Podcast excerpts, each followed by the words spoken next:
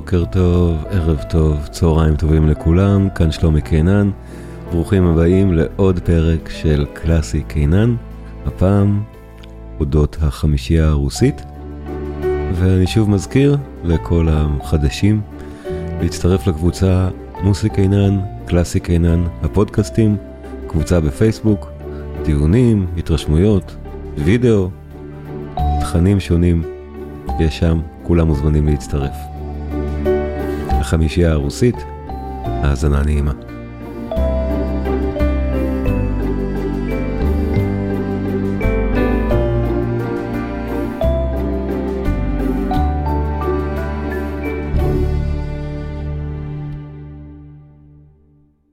קודם כל, אני מתאר לעצמי שבקהל יש אה, אנשים שיודעים יותר טוב ממני על רוסיה.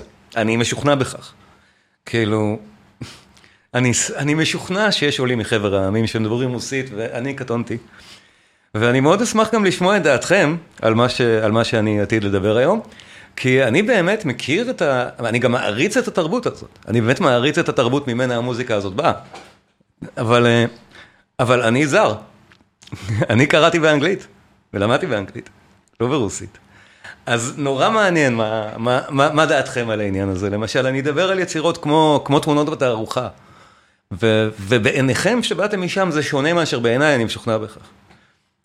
אז נגיע לזה, ואם נקודת ראותי, תרצו, תרצו, תרצו אה, אה, לחלוק עליה או להוסיף עליה, אני מאוד מאוד אשמח, אה, ו, ואני אשמח גם להשאיר את הידע שלי בנושא. אז זה מתקשר, הסיבה שבחרתי היום בנושא הזה, זה קודם כל כי היינו ברומנטיקה המאוחרת בפעם הקודמת, בבראונס וברוקנר, שזה גם, זה, זה היה מאוד מעניין ומסתבר כאילו גם הנושא זכה לתעודה יפה, ואנחנו פה באותו זמן, אנחנו בדיוק באותה תקופה, בחצי השני של המאה ה-19, אה, אבל אנחנו פה ברוסיה. אבל המקבילה הנוספת, שאם יש שתי ערים ענקיות באירופה של המאה ה-19, של מוזיקה, האחת היא וינה והשנייה היא סנט פטרסבורג. בפירוש. זאת אומרת, זה אין בכלל, אף אחת לא מגיעה לקרסולי מה שהיה בשתי ערים האלה מבחינת מוזיקה, וסנט פטרסבורג ממשיכה גם לתוך המאה ה-20. וינה, לא, ההיסטוריה לא אפשרה את זה, אחרי מלחמת העולם הראשונה הסיפור שם נגמר. אז כן, זה מרכז מוזיקה ענק הרי. המל... גדולי המלחינים של המאה ה-20, או של המחצית הראשונה של המאה ה-20, באו משם. הם, הם, הם, הם התלמידים והממשיכים של האסכולה שעליה אני מדבר היום. אם זה סטרווינסקי, אם זה פרוקופייב, אם זה שוסטקוביץ' דרך גלזונוב. שלושה מהשמות האלה למדו אצל רימסקי קורסקוב בפועל. זאת אומרת, הם למדו אצלו באקדמיה. הוא היה פרופסור שלהם. והרביעי שוסטקוביץ' צעיר מדי, הוא למד אצל התלמיד של רימסקי, אצל גלזונוב. הלינאז' הזה הוא עד כדי כך צמוד, גם, גם, כולם בסיפור הזה. אז כן, סנט פטרסבורג זה מרכז מוזיקה חיוני, והדבר המדהים, שבניגוד לווינה, שם לא היה אפילו קונסרבטוריום, עד 1864. זאת אומרת, בכל רוסיה אי אפשר היה ללמוד מוזיקה באופן אקדמי עד 1864. זה נתון מדהים ורק אולי מעיד עד כמה רוסיה הייתה באמת באופן כללי מפגרת אחרי המערב במובן הזה. עכשיו, ברור שהייתה אה, מוזיקה ברוסיה. ומה שהיה שם, המוזיקה, הפולקלור הרוסי ושל האזורים הסמוכים, הוא מאוד מאוד מעניין בהקשר של, ה, של, ה, של ההרצאה של היום. ו... הייתה מוזיקה כל הזמן, כמו בכל מקום. אבל לא הייתה השכלה, אפשרות בכלל להשכלה מוזיקלית מסודרת, ומה שפתח את העניין בעצם ברוסיה, את ה... את ה... בסנט פטרסבורג, את האווירה התרבותית שמאפשרת עכשיו להקים קונסרבטוריום, נגיד ככה, שמחליטה שמוזיקה זה דבר חשוב, זה הפצצה שהטיל מלחין, נער שעשועים כזה, פלייבוי ומלחין, בשם מיכאל גלינקה, שחזר לרוסיה אחרי, אחרי סיבובים, באמת הוא היה כזה אציל עם הרבה מאוד כסף, והסתובב באיטליה, בגרמניה, ולמד שם מוזיקה. חזר, חזר לרוסיה, והלחין את האופרה הרוסית הגדולה הראשונה, שהיא באמת אחלה אופרה. זאת אומרת, רוסלן ולודמילה היא אחלה אופרה שבעולם, ואכן מבטאת במוזיקה שלה עניין מוזיקלי שהוא רוסי. עכשיו, מה רוסי בזה? אני לא, אני לא צריך אפילו לנתח מוזיקולוגית מדוע זה רוסי. אבל האופי של הפתיחה של רוסלון ולודמילה מ-1842, כבר יגיד לכולנו המוזיקה הזאת רוסית. אם במהירות המטורפת של המוזיקה, בדרך שהפתיחה הזאת מתחילה, זה כל כך מהר, שאנחנו ישר מזהים את זה באמת מכל המוזיקה הרוסית של, של אחר כך, של מיד אחר כך. את המהירות התזזיתית מאוד הזאת, הקוזקית. ואחר כך את הנושאים המלודיים ואופי הרמוני די מסוים, שיזכיר לנו אפילו נגיד את צ'ייקובסקי, למרות שזה הרבה יותר מוקדם ממנו. זאת אומרת, זה המקור, זו הפעם הראשונה שבעיני הרוסים עצמם הייתה מוזיקה רוסית, תזמורתית, קונצרטנטית, נגיד כך. זה לא מופנה למערב ב-1842, זה מופנה לתוך רוסיה, ובעיני הרוסים עצמם זה אכן אופרה שלהם, היא אופרה רוסית. בואו נשמע את הפתיחה של אה, רסלן ולודמילה, שעד היום לדעתי פתיחה מאוד מנוגנת, האופרה כולה לא כל כך מנוגנת מחוץ לרוסיה, מטבע הדברים, אופרה ברוסית, למרות שלדעתי בשנים האחרונות גם מבצעים אותה כולה, כי היא באמת מדליקה. הפתיחה בטח, בואו נשמע.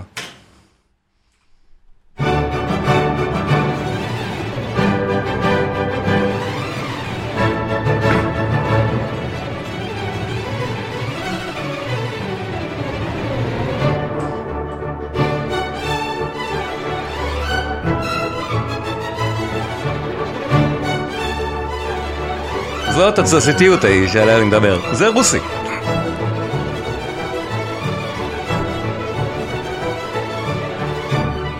נשמע אחרי זה מאיפה בדיוק זה.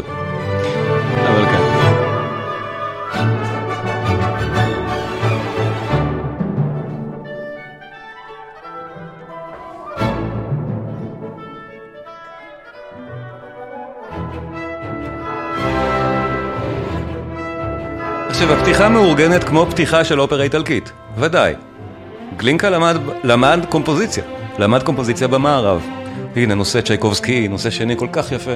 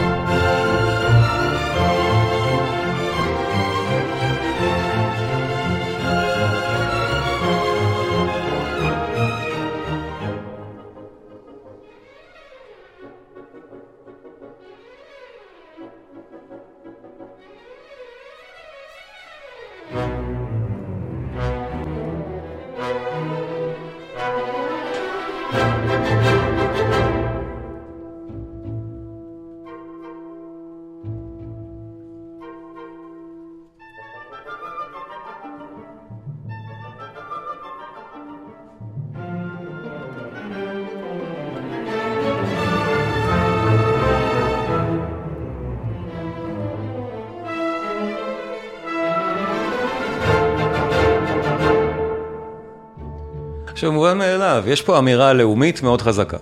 אה, שמו של המלחין, מיכאל גלינקה. אני אכתוב את זה פה בצ'אט. רגע.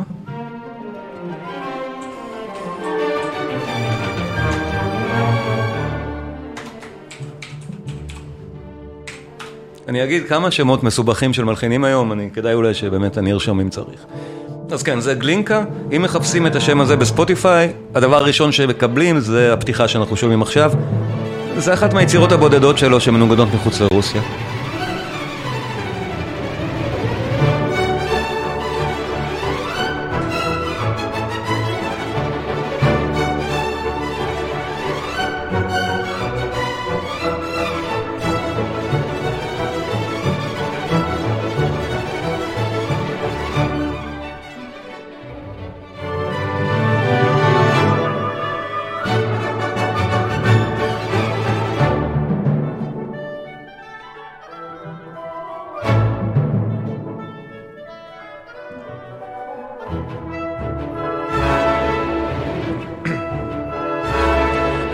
ברור, המניעים מאחורי קומפוזיציה מהסוג הזה הם מניעים לאומיים.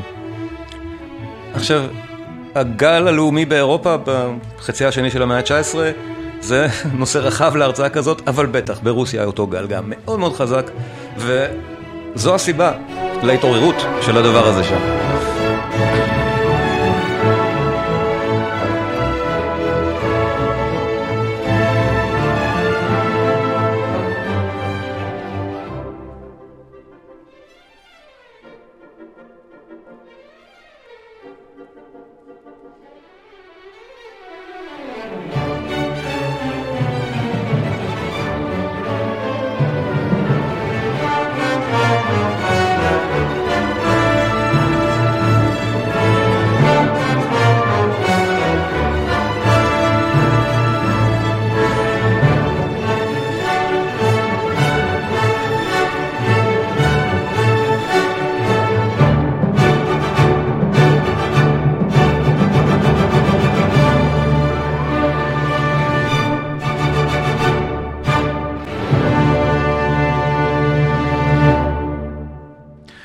בא לידי ביטוי הלאומיות, הלאומיות ביצירה?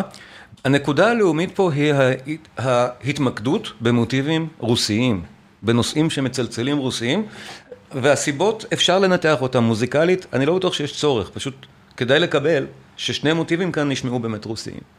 ובוודאי שבעיני הרוסים במאה, במאה, בשנות ה-40 של המאה ה-19, זה בהחלט נשמע מאוד רוסי. עכשיו, זה רוס, רוסי שמאומץ לתזמורת, זה רוסי שעשו לו אדפטציה מערבית לגמרי. אה, גלינקה הוא מלחין, הוא, הוא למד במערב. אבל זה עורר בסנט פטרסבורג את ה... להתחיל את החיפוש אחרי יצירה מוזיקלית מקורית, רוסית, שקורית שם.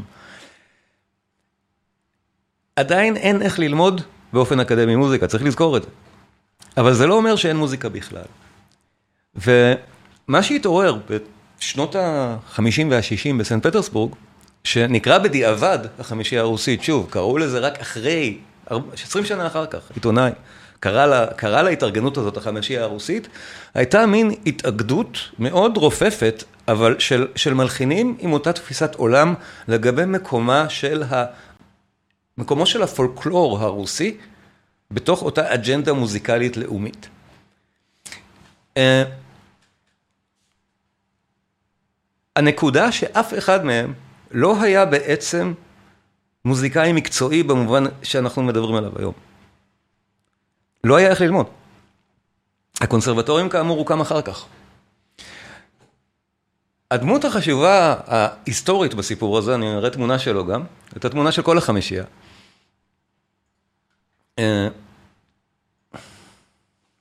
הראשון שבהם, אני אגדיל, הוא אחת מהדמויות המעניינות, באמת, והחשובות לדעתי בהיסטוריה של המוזיקה.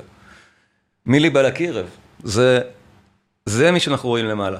אה, עכשיו, לא, לא יהיה לי זמן בהרצאה כל כך קצרה לעשות סקירות ביוגרפיות מלאות של כל החמישה. בקיצור נמרץ, מילי בלקירב הוא וירטואוז פסנתר. באמת ברוסיה פסנתר אפשר היה ללמוד. שוב, זה לא השכלת קומפוזיציה אקדמית. וירטואוז פסנתר שבאמת בגלל שאין ברוסיה שום מקום לנגן בכלל בקונצרטים, באמת ככה, בסנט פטרסבורג, הוא היה הפסנתרן של כל מיני בתי קפה שם עד כדי כך, אבל היה ממש וירטואוז, ואיש עם כריזמה מאוד, אה, מאוד ממגנטת כנראה, לפי כל העדויות, ודאי שלפי מה שרימסקי קורסטקוב כתב עליו אחר כך. הוא ריכז סביבו את ארבעת האחרים, וראה בהם פשוט הבטחה מאוד מאוד גדולה לאותו אידיאל אומנותי. בלקרב עצמו לא מלחין גדול, וכנראה שאף פעם לא התיימר להיות. זה, הח... זה הקטע הכי מעניין. הוא לא הלחין הרבה יצירות בכלל. הוא רק טיפח את האחרים. ולכן אני חושב שהוא דמות מאוד מאוד חשובה, כי האסכולה הזאת, הוא חתום עליה. בזמן שהוא עצמו בכלל כמעט ולא מלחין, אלא רק מסייע להם בלקדם את הקריירה שלהם ובעבודות שלהם. מעבר לזה, בלקירב גם עשה מחקר מוז... אתנו-מוזיקלי בקווקז. שמדוע הקווקז? כן, הזהות הלאומית הרוסית צריכה לבוא מהמקומות האלה, מהמקומות שמאפיינות, מאפיינים את המוזיקה הפולקלוריסטית של האזור, בניגוד למוזיקה האירופאית. עכשיו, הניגוד למוזיקה האירופאית זה חלק מאותו עניין, אה, אה, זה חלק כמו, סליחה, כתבו את, אפשר לפרסם בצ'אט את חשבון הבנק? אה, ברצון, סליחה אם לא ראו אותו, או שאולי נעשה את זה אחרי ההרצאה, אה, עדיף. כן, אה, כמדומני שברוסיה היו שתי אסכולות מוזיקליות שהתחרו ביניהן, כן, אנחנו, אנחנו תכף מגיעים לזה. אז בלקירב ריכז מסביב, מסביב לדמותו הכריזמטית את ארבעת האחרים, שאף אחד מהם לא למד מוזיקה, וכולם היו למעשה חובבים, אבל איזה חובבים? כולם בלקירב בעינו הבאמת, כנראה מאוד חדה, ידע לבחור אותם. כי מישהו בחר, הראשון בהם היה קוי, פחות מעניין כי הוא כתב, הלחין רק שירים ברוסית, אז תהילתו מחוץ לרוסיה באמת מאוד קטנה. הבא בתור הוא מוסורסקי. תמונות בתערוכה זאת אחת היצירות הכי מפורסמות שיש. היחידי שהבין את גדולתו של מוסורסקי זה בעל הקירב. הוא, הוא באמת אימץ את מוסורסקי לאותה מסגרת. אחר כך את בורודין, את אלכסנדר בורודין, ובסוף, אני חושב שהדבר שה, הכי גדול שהוא עשה, זה לגלות את רימסקי קורסקוף, אז אלה האנשים. זה, זה, זה בלקירב, מוסורסקי, רימסקי קורסקוף, אלכסנדר בורודין, וקוי, שבאמת, אני פחות מכיר אותו אפילו, כי הוא הלחין אך ורק שירים ברוסית. עכשיו, החבורה הזאת, ודאי שהשם הענק בה הוא רימסקי קורסקוב. ניקולאי רימסקי קורסקוב הוא, בלי קשר לחמישייה, אחד מגדולי המלחינים בהיסטוריה. זה, זה לגמרי, אני חושב שאפשר לחתום על האמירה הזאת. האחרים הרבה פחות, אבל מכל מיני סיבות שתכף נראה. קודם כל נתחיל בבלק ערב עצמו, שאומר, כן, אנחנו עכשיו עושים מוזיקה רוסית, אין פה אפילו קונסרבטוריום, אנחנו לא יכולים ללמוד אפילו מוזיקה משהו מקום אחר. חלק מהאנטגוניזם שנוצר אצל בלק ערב כאידיאולוג של העניין, זה שאת המוזיקה המערבית של התקופה חייבים ללמוד בשביל לעשות קומפוזיציה. וזו נקודה נכונה. זאת אומרת, מבחינתו, כשאין איך ללמוד, הוא לא יכול היה ללמוד קומפוזיציה אף פעם. אז אפשר אולי להבין את, ה, את הריזנטמנט. וזה נכון שהמוזיקה שבסופו של דבר הם עושים, פתחה את הדלת לכל כך הרבה דברים אחרים, שכנראה שהם צדקו בדרכם. החמישייה הרוסית זה אחד, מה, אחד מהגורמים הכי משפיעים על המוזיקה שבאה אחר כך כ, כמכלול.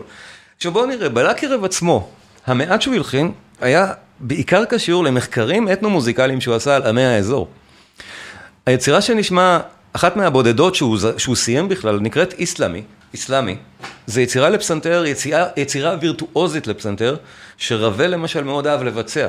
רבל בצרפת, הרבה יותר מאוחר, בשנות ה-30, אחד מהמושפעים הגדולים מהאסכולה הזאת, אנחנו עוד נראה עד כמה.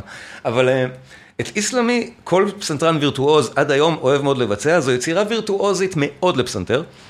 אבל, אבל בלקירב אומר, אני לוקח פה שני מוטיבים מהקווקז, אחד מהטטרים איפשהו, מהטורקים הטטרים, והשני מוטיב מאיזשהו נסיך, אה, ששני המוטיבים האלה, הוא כתב אותם בתווים, ושוזר אותם בתוך היצירה שלו. ועכשיו אנחנו נשמע, שאלנו מה היה רוסי במהירות המטורפת של מה שאמרנו קודם, בואו נשמע רגע את איסלאמי. זה מאוד, זה מאוד וירטואוזי, לכן הביצועים האלה הם בדרך כלל חיים, כי פסנתרנים עושים פשוט את, ה, את, ה, את הדאווין הווירטואוזי. אה, אבל בואו נשמע את שני המוטיבים האלה, הקווקזים, המוזיק, המוטיבים האסייתיים שבלקירב שוזר כאן. אני לא אשמיע את כל איסלאמי, זו יצירה ארוכה וכבדה מאוד. זה הראשון, מוטיב קווקזי.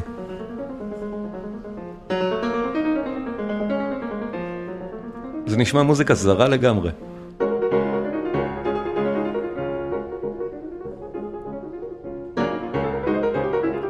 אפשר רק להבין איזה פסנתרן ענק הוא היה שהוא יכול לנגן את זה בכלל. המוטיב השני. אפשר ממש לשמוע שזו מוזיקה קווקזית.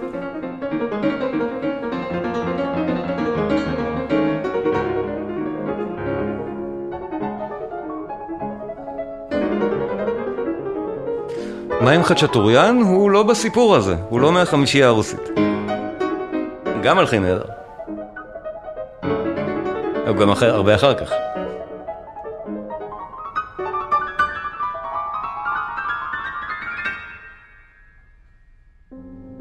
היצירה הזאת נקראת איסלאמי של בלקירב, זה פחות או יותר הדבר היחיד ש... שהוא הלחין שהוא בעל משמעות, נגיד ככה. מקומו ההיסטורי הוא על הגילוי של שאר חברי החמישייה והפרגון להם. אגב, בלקירב גם מאוד פרגן לצ'ייקובסקי בתחילת הקריירה. על העניין עם צ'ייקובסקי אנחנו נדבר תכף.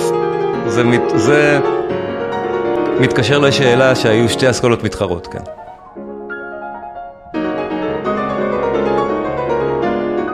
שוב, זה אותו מוטיב קווקזי ראשון.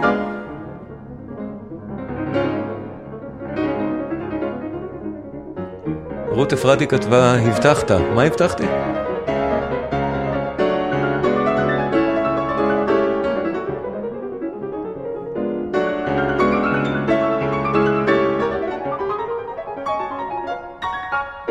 עכשיו, זה כבר מקרב אותנו מאוד לתמונות בתערוכה על פסנתר, נכון?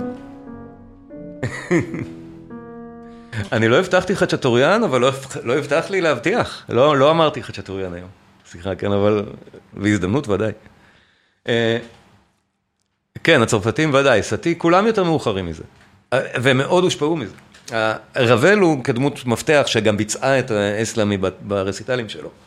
אה, אבל דביסי, ודאי, הם מאוד אהבו את, ה, את המוזיקה שבאה מרוסיה, אפילו בצרפת הייתה את השישייה הצרפתית, לסיקס, שהמודל שלהם היה מודל החמישייה הרוסית, עד כדי כך הם אהבו אותם. אבל הם הרבה אחרי. כן, רחמנינוב גם, גם מאוחר יותר. כולם מושפעים מאלה. עכשיו, שמענו את בלקירב הווירטואוז, שמשלב פשוט מוטיבים מהקווקז, אבל מי שכבר ביקש תמונות בתערוכה ומכיר את גרסת הפסנתר, יודע שזה נורא דומה, נכון? בעצם. זה אותו סוג של שגעת מוזיקלית רוסית.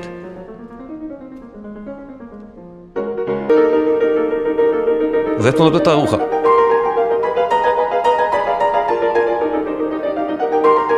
זה מאותו, מאותה שכונה של בלקירב.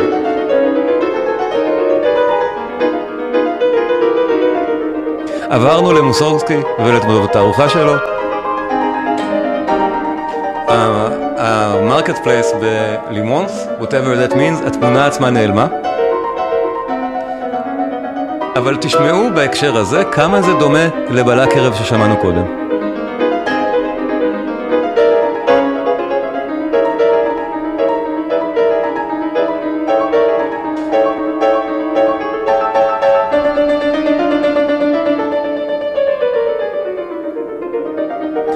אותה תזזיתיות על מוטיבים רוסיים שחוזרים על עצמם כל הזמן. ובלקירב פשוט השפיע מאוד על כל הדבר הזה. תמונות בתערוכה נשמע כמו יצירה של בלקירב, לפסנתר.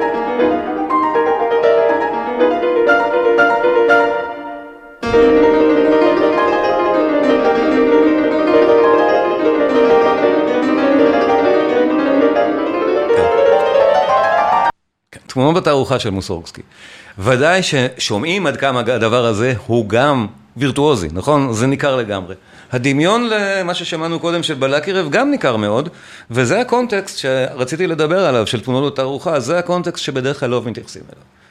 התמונה בתערוכה היא יצירה כל כך מפורסמת, שבדרך כלל מקשיבים לה מחוץ להקשרה. הקשרה הוא זה. זו יצירה לפסנתר, לא לתזמורת. כמעט כולם מאזינים או מכירים אותה לתזמורת. רבל תזמר את זה הרבה מאוד שנים אחר כך, בשנות ה-30 של המאה ה-20. והיצירה לפסנתר, ומאוד בתאריכה, היא יצירה, יצירה וירטואוזית, גם אגב, לא רק, יש בה חלקים פחות וירטואוזיים שהרבה תלמידי פסנתר אוהבים לנגן, תלמידים מתקדמים ודאי שמאוד אוהבים לנגן את זה, ופסנתרנים, פסנתרני רסיטליים, גם מאוד אוהבים. זו יצירה נפלא, נפלאה לביצוע, כאילו, לביצוע וירטואוזי. אבל היא יצירה לפסנתר. והפסנתרנות שבה היא אותה פסנתרנות רוסית ששמענו כבר אצל בלקרב, שני, שניהם היו וירטואוזים של פסנתר. קומפוזיציה, לא הוא ולא הוא, לא למדו אף פעם, והיכולות האלה של קומפוזיציה בכלל לא היו גם למוסורסקי. עכשיו, לכן גם תמונות בתערוכה זה בערך הדבר היחיד שלו שאנחנו בעצם מכירים. את האופרה בוריס גודונוב גם, אבל הוא אפילו לא השלים אותה. רימסקי קורסקוב עשה גרסת ביצוע אחר כך בסוף, וגם את תמונות הארוחה רימסקי קורסקוב הכין לה גרסת ביצוע בסוף. הוא היה שיכור מדי. מוסורקסקי הוא דמות מאוד מאוד טראגית. הוא נפטר בגיל 42 מסיבוכים שקשורים לאלכוהוליזם כרוני, ולא הצליח לסיים כמעט כלום. ותמונות בתערוכה כמשהו באמת חד פעמי ויוצא דופן, היא באמת יוצאת דופן. מה ששמענו עכשיו זה מוזיקה קיצונית, ותמונות בתערוכה היא כולה כקומפוזיציה, לגמרי לא דומה לשום דבר אחר, זה כל כך רוסי ומשונה. המוזיקה שמענו עכשיו היא מאוד משונה, גם זה וגם בעל הקרב. זו מוזיקה כמעט זרה לנו. ותמונות בתערוכה היא כזאת, ואנחנו נראה עוד מעט עד כמה. אבל מוסורקסקי זה השני שבעל הקרב גייס לחמישייה הרוסית, אה, כי הוא ראה בו את הכישרון הזה. והכישרון אכן למשל, אחת מהתמונות הכי אהובות בתמונות בתערוכה, ואני שוב, משמיע את זה בגרסת הפסנתר בכוונה, לא בגרסה התזמורתית, היא בלט האפרוחים.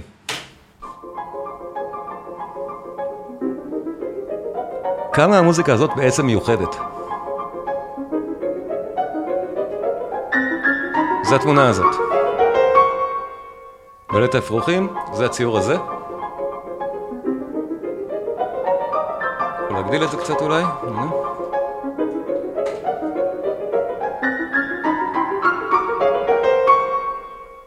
הציור הזה שאנחנו רואים כאן זה תפאורות שהרטמן, הצייר שעליו, שהתמונות בתערוכה שמוסאוסקי צייר הן תמונות שלו.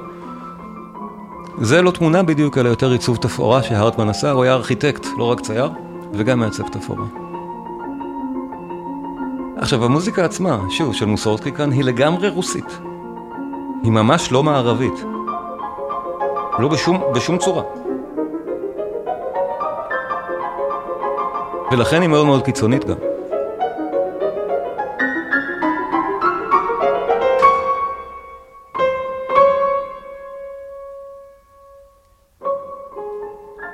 עכשיו לדעתי, עם תמונות בתערוכה אנחנו מסתבכים בעוד כמה בעיות קונספטואליות, שנדבר אליהן אחר כך, אבל ודאי שבתוך קונטקסט, ליד המלחינים מהחמישייה הרוסית האחרים, כששומעים את תמונות בתערוכה, אפשר להבין עד כמה זה מניפסט בעצם רוסי, של מוזיקה שיכולה לבוא אך ורק מרוסיה.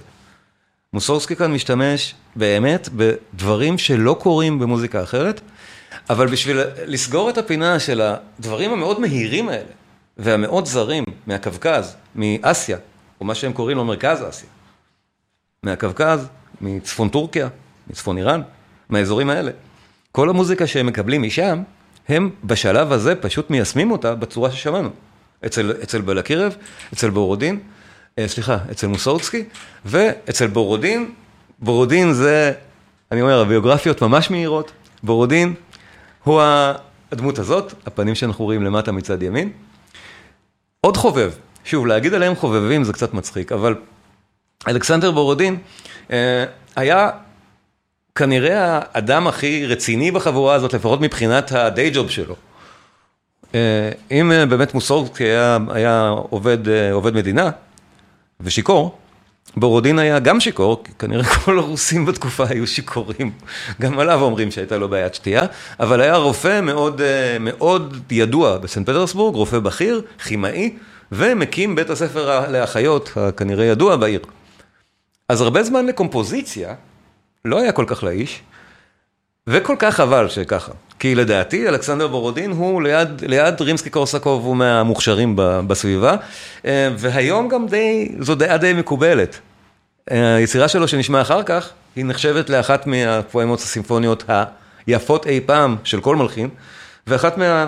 כן, בערבות האסיה התיכונה. עוד מעט, לפני זה, מתוך הנסיך איגור, שהוא לא סיים, גם אופרה שרימסקי קורסקוב סיים אחרי מותו של בורודין, רימסקי בכלל עזר לכולם שם, זה סיפורים מאוד יפים.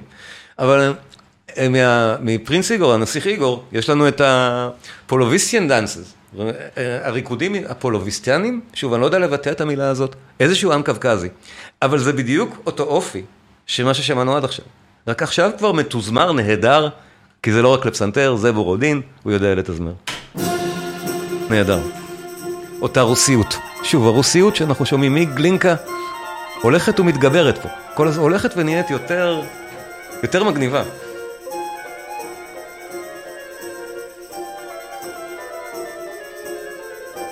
בורודין, הנסיך איגור, ריקוד אה, הפולוביצנים. אורה, רקדנו לפי המוזיקה של בורודין לזה, לריקוד הזה? פולוביצים, כן, פולוביצים.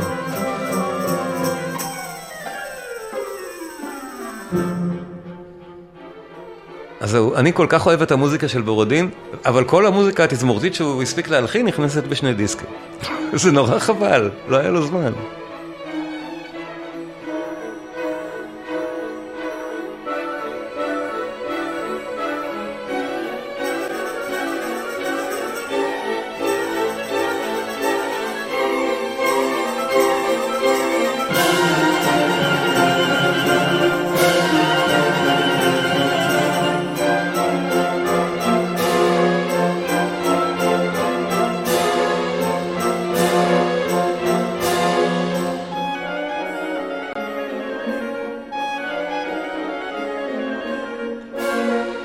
בערבות אסיה, אנחנו תכף נשמע את זה, זה ה masterpiece של הערב, כן. בערבות אסיה זה אחת מהיצירות המרכזיות.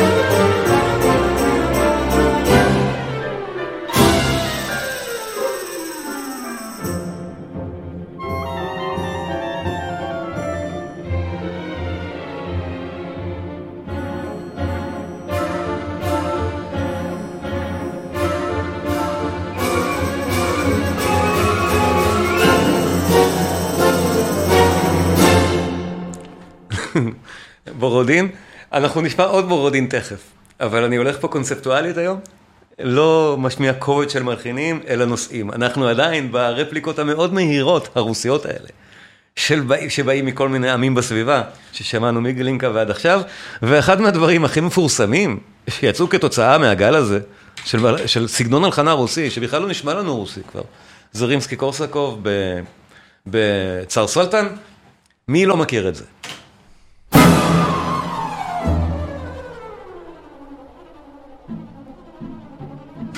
אין איך לא להכיר את זה. אבל שוב, בקונטקסט, זה בא מאותם מקומות. בדיוק, זינזון הגבורה של רימסקי קורסקוב. כן, אמרתי, רימסקי קורסקוב הוא כנראה המלחין של, של החמישייה הרוסית, ולדעתי אחד ממלחינים הגדולים אי פעם. אז כן, על רימסקי אנחנו תכף נדבר, הפעם ובעיקר בפעם הבאה על שחרזאדה.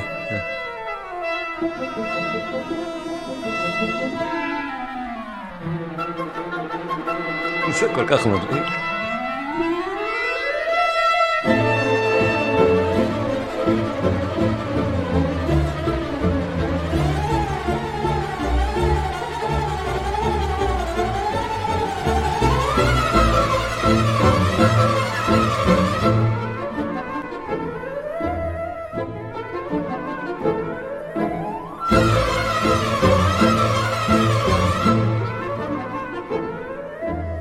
אני די בטוח שמאזינים מתחילת הערב, כבר אין שאלה מה זה הסגנון הרוסי, נכון? ברור שזה רוסי.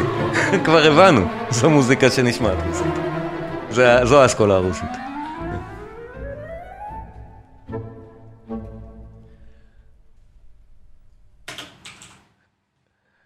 ריבסקי קורסקוב הוא הדמות באמת החשובה בחמישייה. מלחין ענק בכל קנה מידה, וגם אחד מה, אחת מהדמויות החשובות בהיסטוריה של התזמור המודרני. אמ, רימסקי קורסקוב באמת הוא התגלית הכי גדולה של אה, בלקירב. אה, אפילו הדיוקן שלו מפורסם. כן, זה הדיוקנות המפורסמות של רימסקי, ציורים וכאלה. הוא הדמות מאוד מאוד משמעותית. עכשיו, אה, בורודין גילה, בלקירב גילה אותו בגיל 18, כשרימסקי קורסקוב היה בן 18. קצין צעיר בצבא, אמרנו, לכולם היה די ג'וב. אבל אה, אה, בלקירב באמת זיהה את הכישרון, כישרון העל כנראה של רימסקי קורסקוב, עודד אותו מאוד ללמוד מוזיקה, ורימסקי קורסקוב למד בהתכתבות על הספינת הצי שבה הוא היה, שבה הוא היה, כאילו, שלוש שנים באיזה טור של ספינת הצי הרוסי. באותן שלוש שנים הוא למד מוזיקה, וכתב סימפוניה, את הסימפוניה הראשונה שלו, ושלח אותה לבלקירב. ולחבורה שלו, לשאר החמישייה, חזרה בסן פטרסבורג, שינגנו אותה, יגידו את דעתם בהתכתבות וכאלה. ובסופו של דבר, כן, זאת נקראת היום, או נקראה אז, הסימפוניה הרוסית הראשונה, מה שבכלל לא נכון.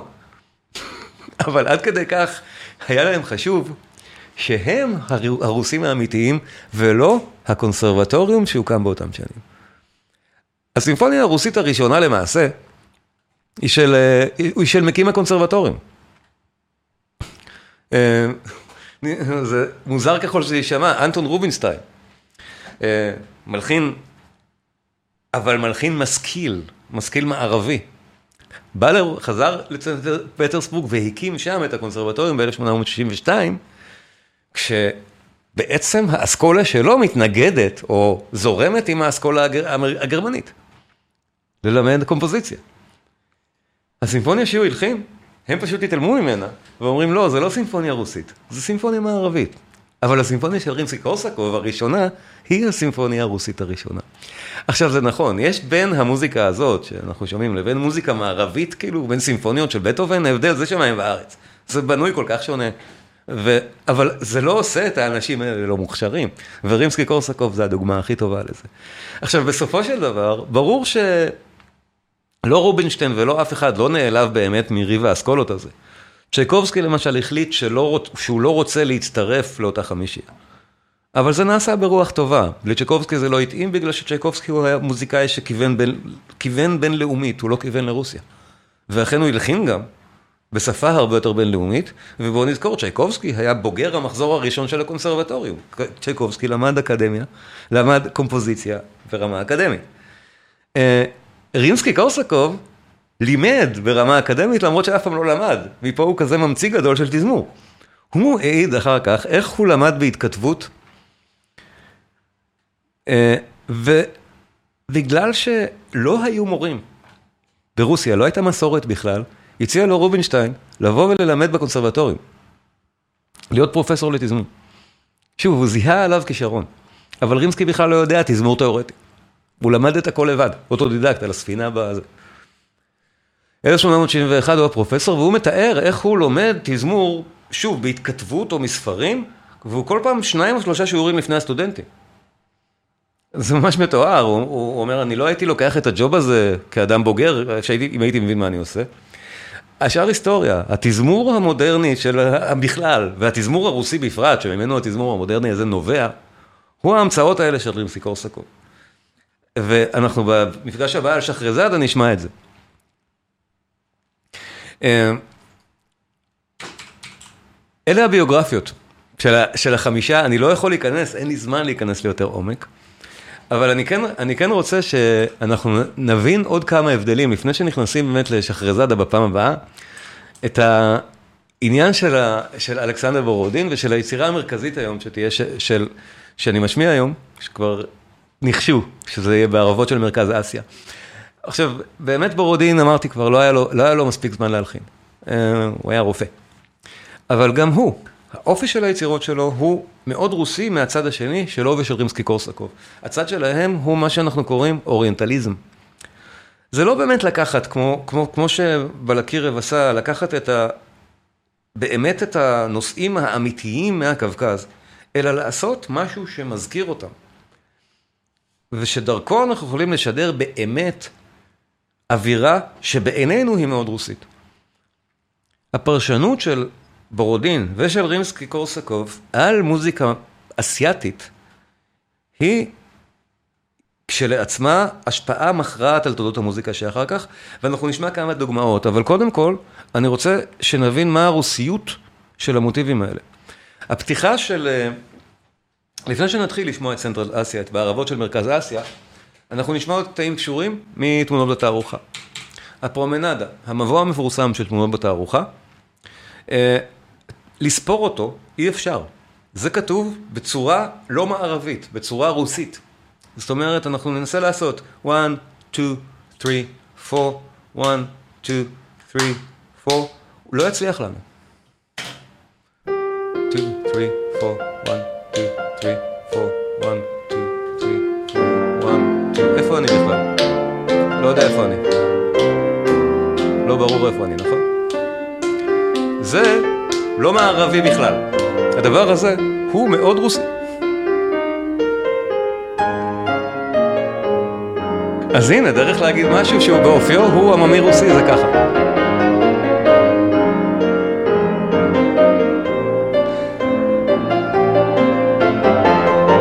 לספור את הדבר הזה?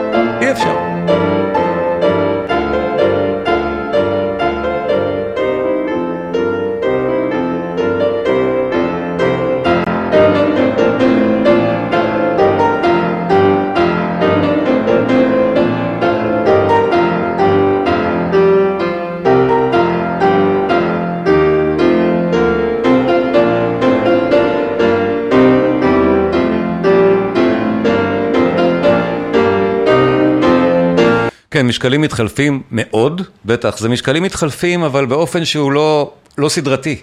זה לא ש... זה מתחיל בחמש מיניות, אחר כך בשש מיניות, ו- ואחרי, וכל מה שבא לו. אה, היצירה אגב, פרנסואה, זה של, של מוסורסקי, אני מדבר על תמונות בתערוכה ושוזר אותה בתוך ההרצאה היום. כל פעם בתור דוגמה למשהו אחר. אז כן, אז במקרה הזה, הדוגמה הזאת של מה שנקרא באמת משקלים מתחלפים, או פעמות חזקות מתחלפות על הפרזה, הנקודה שהדברים האלה מאוד מאפיינים את כל המלודיות הרוסיות האלה. עכשיו עוד פעם, שימו לב, בגרסה לפסנתר, זו יצירה מאוד משונה לפסנתר. אין יצירות לפסנתר של שופן נגיד, או של בטהובן שמצלצלות ככה.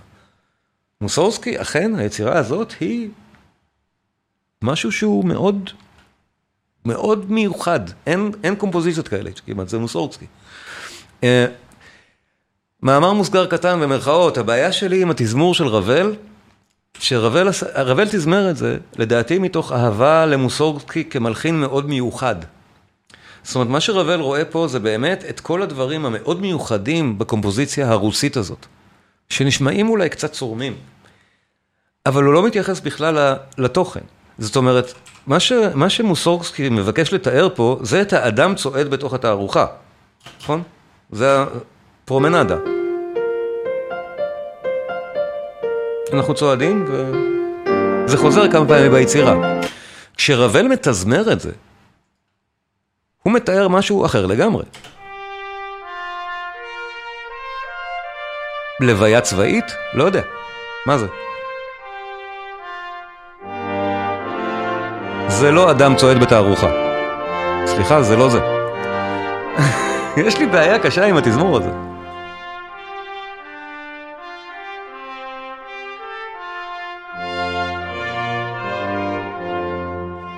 עכשיו, אנחנו תכף נשמע למשל, מה יכול היה לקרות אם רימסקי קורסקוב היה מעלה בדעתו בכלל לתזמר את זה? רימסקי לא עשה את זה. הוא רק השלים את היצירה לפסנתר, הוא לא חשב שנכון לתזמר אותה. אבל הגרסה המוכרת של תמונות בתערוכה היא בלי ספק זו המתוזמרת על ידי רבל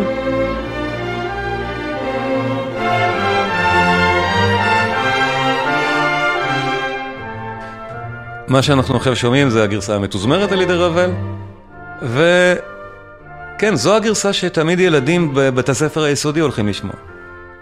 עכשיו, אה, אני חושב שזה בכלל לא מה ש... המוזיקה שמוסורסקי התכוון להלחין, זה משהו אחר.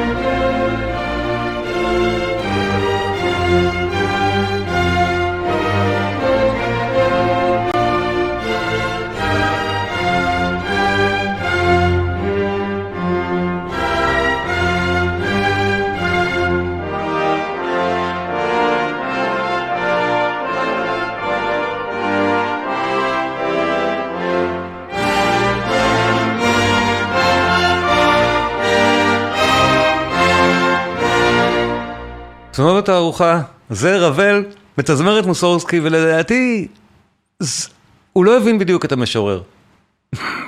באמת, אני חושב שהמוזיקה אומרת משהו שונה. אבל בואו נזכור את הדבר הזה שזו מוזיקה שאי אפשר לספור, ועכשיו נשמע את יצירת המופת של הערב, אני כבר מכין אתכם לזה, את הערבות של מרכז אסיה של בורודין. כן, בורודין זה ההוא, הרופא מהחמישייה, שלא כתב כמעט כלום, אבל היה מאוד מאוד מוכשר, היה באמת מוזיקאי, מלחין מבריק. ובערבות של מרכז אסיה, אני חושב שהיום מוערכת כאחת הפואמות הסימפוניות הטובות בהיסטוריה של הז'אנר. אה, ובטח שמתוך היצירות ברפרטואר של החמישייה הרוסית יש לה מקום מאוד גבוה, גם כפורצת דרך של המטעמים שאחר כך רימסקי קורסקוב עושה מזה, נגיד בשחרזאדה למשל. שחרזאדה יותר מאוחרת. אבל פה בורודין עולה על משהו מאוד מעניין. האוריינטליזם הזה, הוא לוקח נושא רוסי, מסוג הנושאים הזה ששמענו עכשיו, כמו תמונות התערוכה, נושא כזה שאי אפשר בדיוק לספור את זו. מתחיל עם הנושא הרוסי שלו, אחרי זה הוא עושה נושא כזה של מין צעידה איטית, שהכוונה שלו שאלה הגמלים או הסוסים בערבות של מרכז אסיה. היצירה היא על הערבות של מרכז אסיה, דהיינו הקווקז. אז יש הערה של גמלים או סוסים, נו, סצנה רומנטית, אוריינטלית. אה, אז אותם גמלים שומעים אותם, ואחר כך, הנושא השלישי, זה הנושא האוריינטלי, זה הנושא שיונק מהקווקז. הנושא הזה מדהים ביופיו. שלושתם משחקים פה בערבוביה, הנושא הרוסי הוא כאילו החיילים הרוסים או הנציגים הרוסים שמלווים את אותה שיירה. שומעים את אותם סוסים ושומעים את השיירה עצמה במוזיקה מזרחית לדעתם, מוזיקה אוריינטלית, מקורה בקווקז, וזה פותח את הדלת אחר כך לסגנון באמת יפה יפה, אבל בערבות של מרכז אסיה היא כשלעצמה אחת מהיפות. בואו נשמע, אני אגיד על כל נושא מהו. זה מתחיל בנושא הרוסי הזה, אותו באמת אי אפשר לספור, מאוד מאפיין את הרוסיות.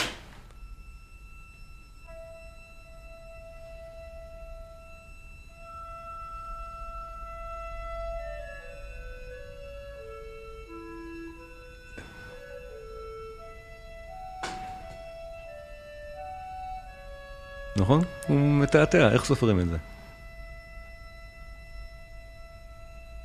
שוב, בקרנות. זה הנושא של הרוסים השומרים על השיירה.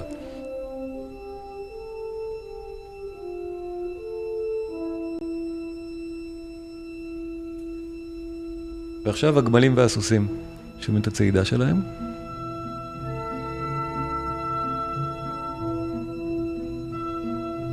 ותכף ייכנס אותו נושא מקסים של הרומנטיקה המרכז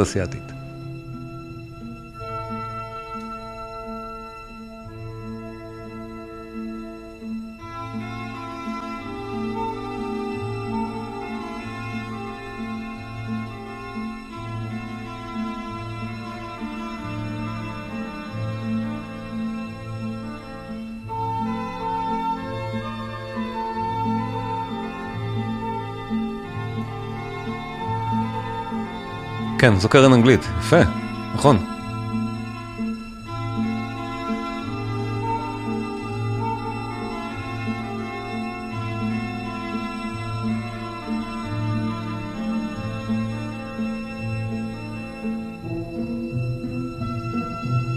עכשיו, בורודין מפתח מאוד יפה את הנושאים האלה שלו, או לפחות חוזר אליהם באופן מאוד יפה. ובסוף מנגן את שלושתם אחד על השני, בסוג של באמת קתרזיס נהדר. זה לא בדיוק פרק בצורת סונטה, אבל הוא מצליח לפתור אותו מאוד יפה בקונטרפונקט של שלושת הנושאים זה על זה. אנחנו נשמע את זה.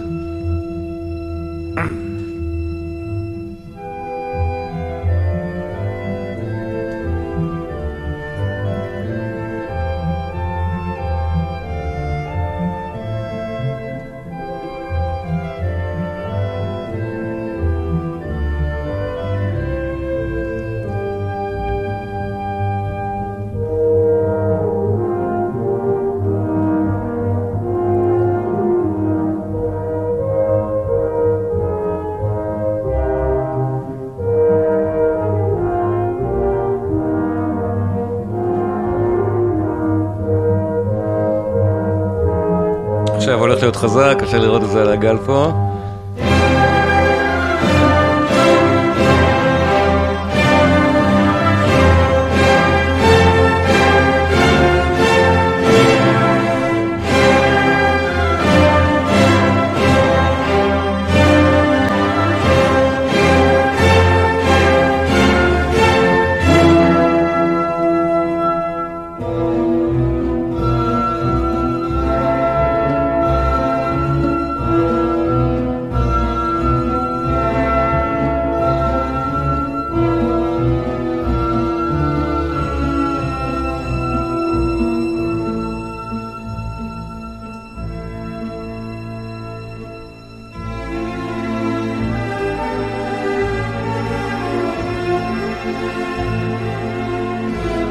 שאוהב את רימסקי קורסקוב, זה כל כך בשכונה הזאת.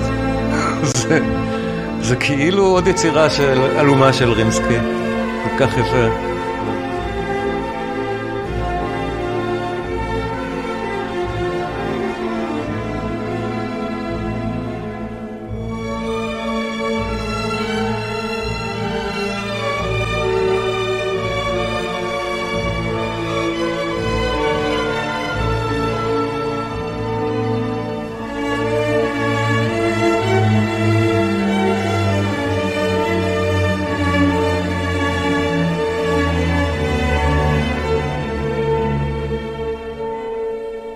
מה שבאמת מעניין, זה לא נשמע לנו מרכז אסיה בכלל.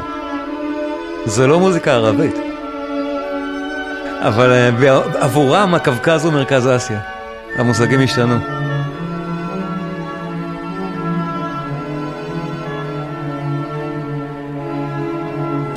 ועכשיו נשמע את שלושת המוטיבים זה על זה על זה. מאוד יפה כסיכום.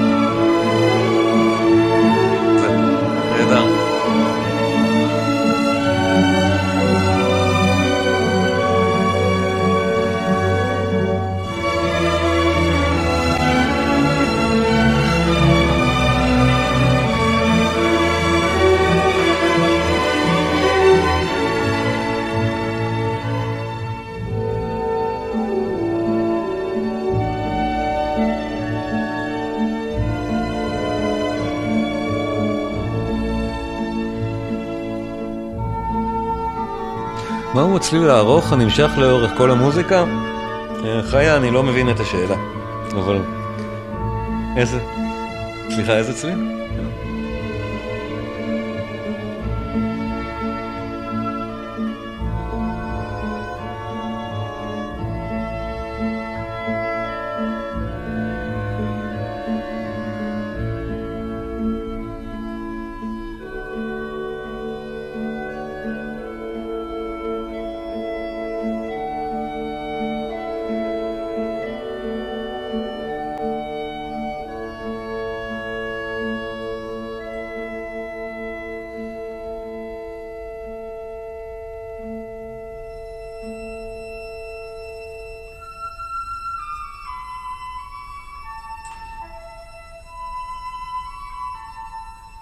הצליל הארוך הזה, אלה מיתרים ארוכים, באמת זה כינורות גבוהים מאוד. כל הזמן עושים את זה, אבל זה לא בדיוק אותו צליל לכל האורך.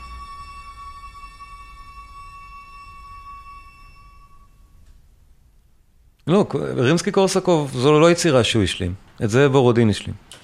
אה,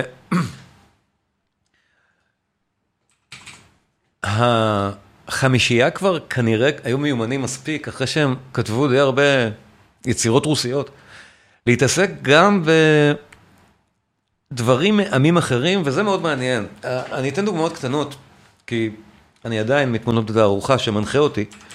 אז אחת מהדוגמאות הבעייתיות, ואני חושב שהיצירה הזאת היא באמת בעייתית מהרבה בחינות, ואחת מהן היא לדבר על הקטע הזה. באמת שזה קטע בעייתי לדבר עליו, מסיבות מובנות, אני לא כך מבין איך מציגים את זה למשל בדיוק לילדים, איך פותרים את זה, כי זה מבוסס על ציורים של שני יהודים, אחד עשיר, אחד עני. אה, הציורים האלה מוכרים. אה, רגע. אה, זה היהודי העשיר, היהודי העני, שני יהודים בפולין. והקטע נקרא סמואל גולדנברג אין שמואלה. עכשיו, אני מודה שקשה לי עם התזמור של רבל פה. לדעתי הוא באמת לא עושה חסד למוזיקה ולא עושה, לא עושה חסד לתמונה. בואו נשמע רגע את רבל, הוא, תמונה בתערוכה, בגרסה התזמורתית שלה, אני לא רואה פה את שני היהודים האלה. באמת שלא. אבל אני שומע מוזיקה ערבית, ולא יהודית. וזה נורא מעניין.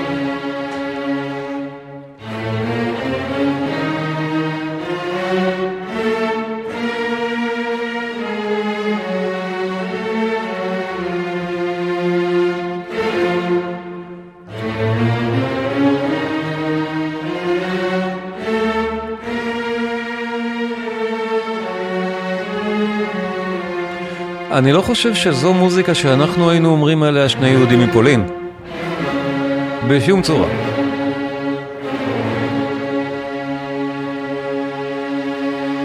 עכשיו, זה היהודי העשיר, וזה העני. אני ממש לא אוהב איך שהיהודי העני מצלצל פה, אני מודה. לי קשה קצת עם זה.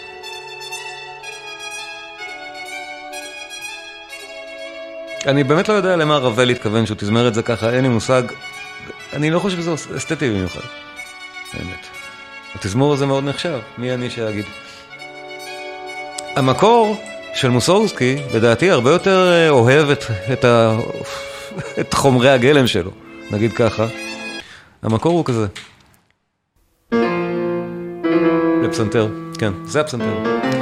עכשיו, המלודיה הזאת עדיין נשמעת מערב, ולא מלודיה של יהודים מפולין. המסקנה שלי, שבאמת, כנראה בסן פטרסבורג מוסורסקי לא ידע להבחין, להבחין בהבדל. בעיניו זה מוזיקה של יהודים מפולין. ודאי שזה לא כזאת.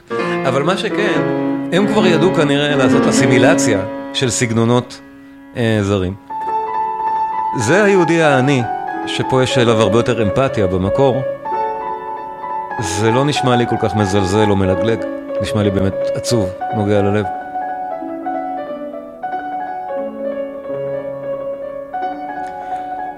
אבל הדברים באמת מעניינים שיוצאים מהיכולת הזאת לעשות סגנונות עממיים. בכל, בכל, אה, בכל ז'אנר אפשרי. אתמול בתערוכה שמענו קצת, ואם שאלו אותי מה הבעיה שלי, מדוע אני לא כל כך רוצה לעשות על זה הרצאה, אני חושב שהתשובה כאן. יצירה, לדעתי, פחות, פחות מעניינת לדיבור. לדעתי האישית. אבל בכל מקרה, היכולת שלהם, ועכשיו נשמע לסיום את רימסקי, רימסקי קורסקוב, באמת נהדר, ועושה יותר ספרד מספרד. זאת אומרת, זה מי שלא יודע שזה רימסקי קורסקוב, בטוח שזה יצירה מה, מהמסורת הספרדית, לגמרי ככה. בטח. הקפריצ'ה, אוי, השתול שלי. קפריצ'ה אספנול של רימסקי קורסקוב, אחת, מה, אחת מהיצירות שנחשבות בית ספר לתזמור. זאת אומרת, רימסקי קורסקוב פה מפגין יכולות תזמור מדהימות, קונצ'רטו לתזמורת, כל כך מפורסם, כל כך יפה, בואו נהנה. סגנון שהוא לא שלו, סגנון ספרדי, זה לא רוסי בכלל, אז מה?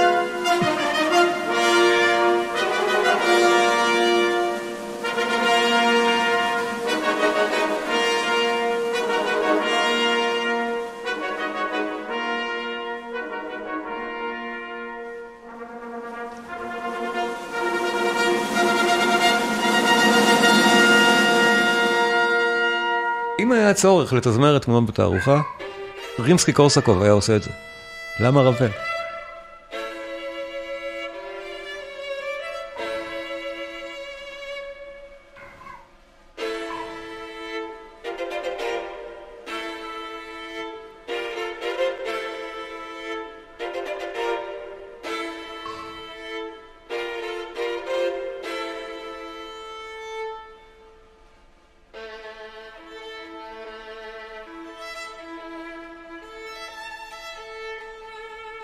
הקפריצ'ו ספנול, היצירה בנויה מחמישה פרקים, זו סוויטה תזמורתית, שיש קטעים וירטואוזיים לכל כלי התזמורת, אנחנו שומעים פה את הכינור, אבל הוא לא הכלי היחיד שנדרש לנגינה כזאת, ו, ולכן התזמורות מאוד אוהבות לבצע את, ה, את הקפריצ'ו הזה כיצירה שמפגינה עושר תזמורתי. יש פה כל מיני דברים מעניינים מאוד שהוא מבקש מהמיתרים לנגן כמו גיטרות, מהכינורות. בשביל לייצר את האפקט הספרדי הזה.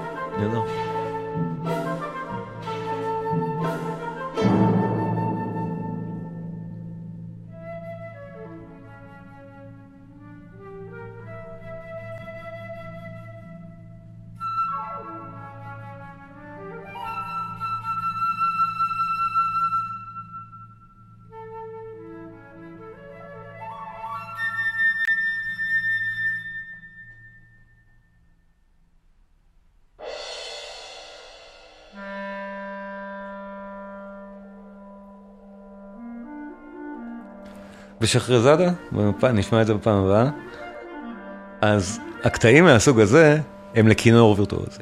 שבפרקים של שחרזאדה הכינור, הכינור הולך ונהיה יותר מורכב ככל שהיצירה מתקדמת. פה הוא פשוט מחליף את זה בין כל כלי הנגינה.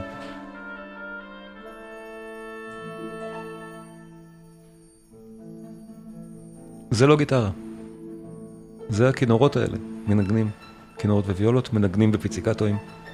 אין לו שם גיטרה. הוא כותב, נגנו את זה כמו גיטרה. זה נבל.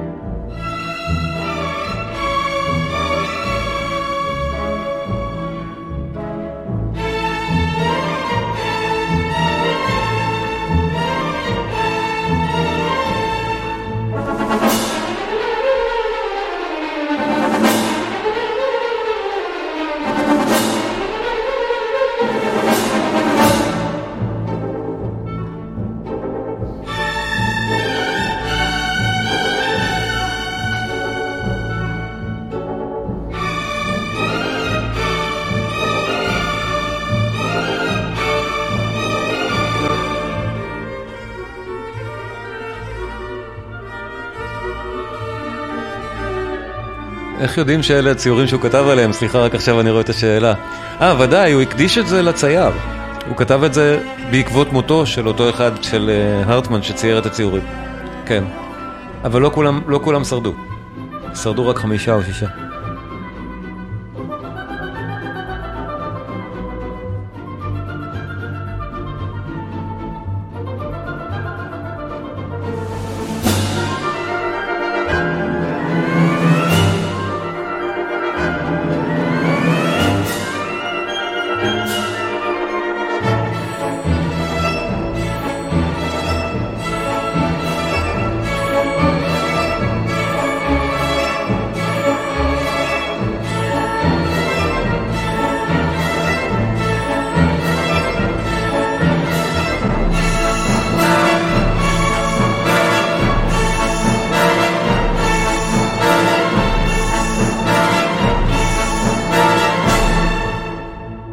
כמה צבעים תזמורתיים נפלאים יש פה.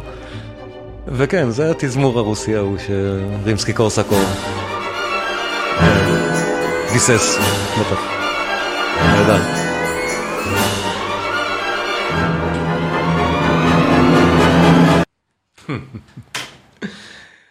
זה נכנס לקטע הבא שלא שמתי אותו כאן, אבל אה, תודה רבה לכם.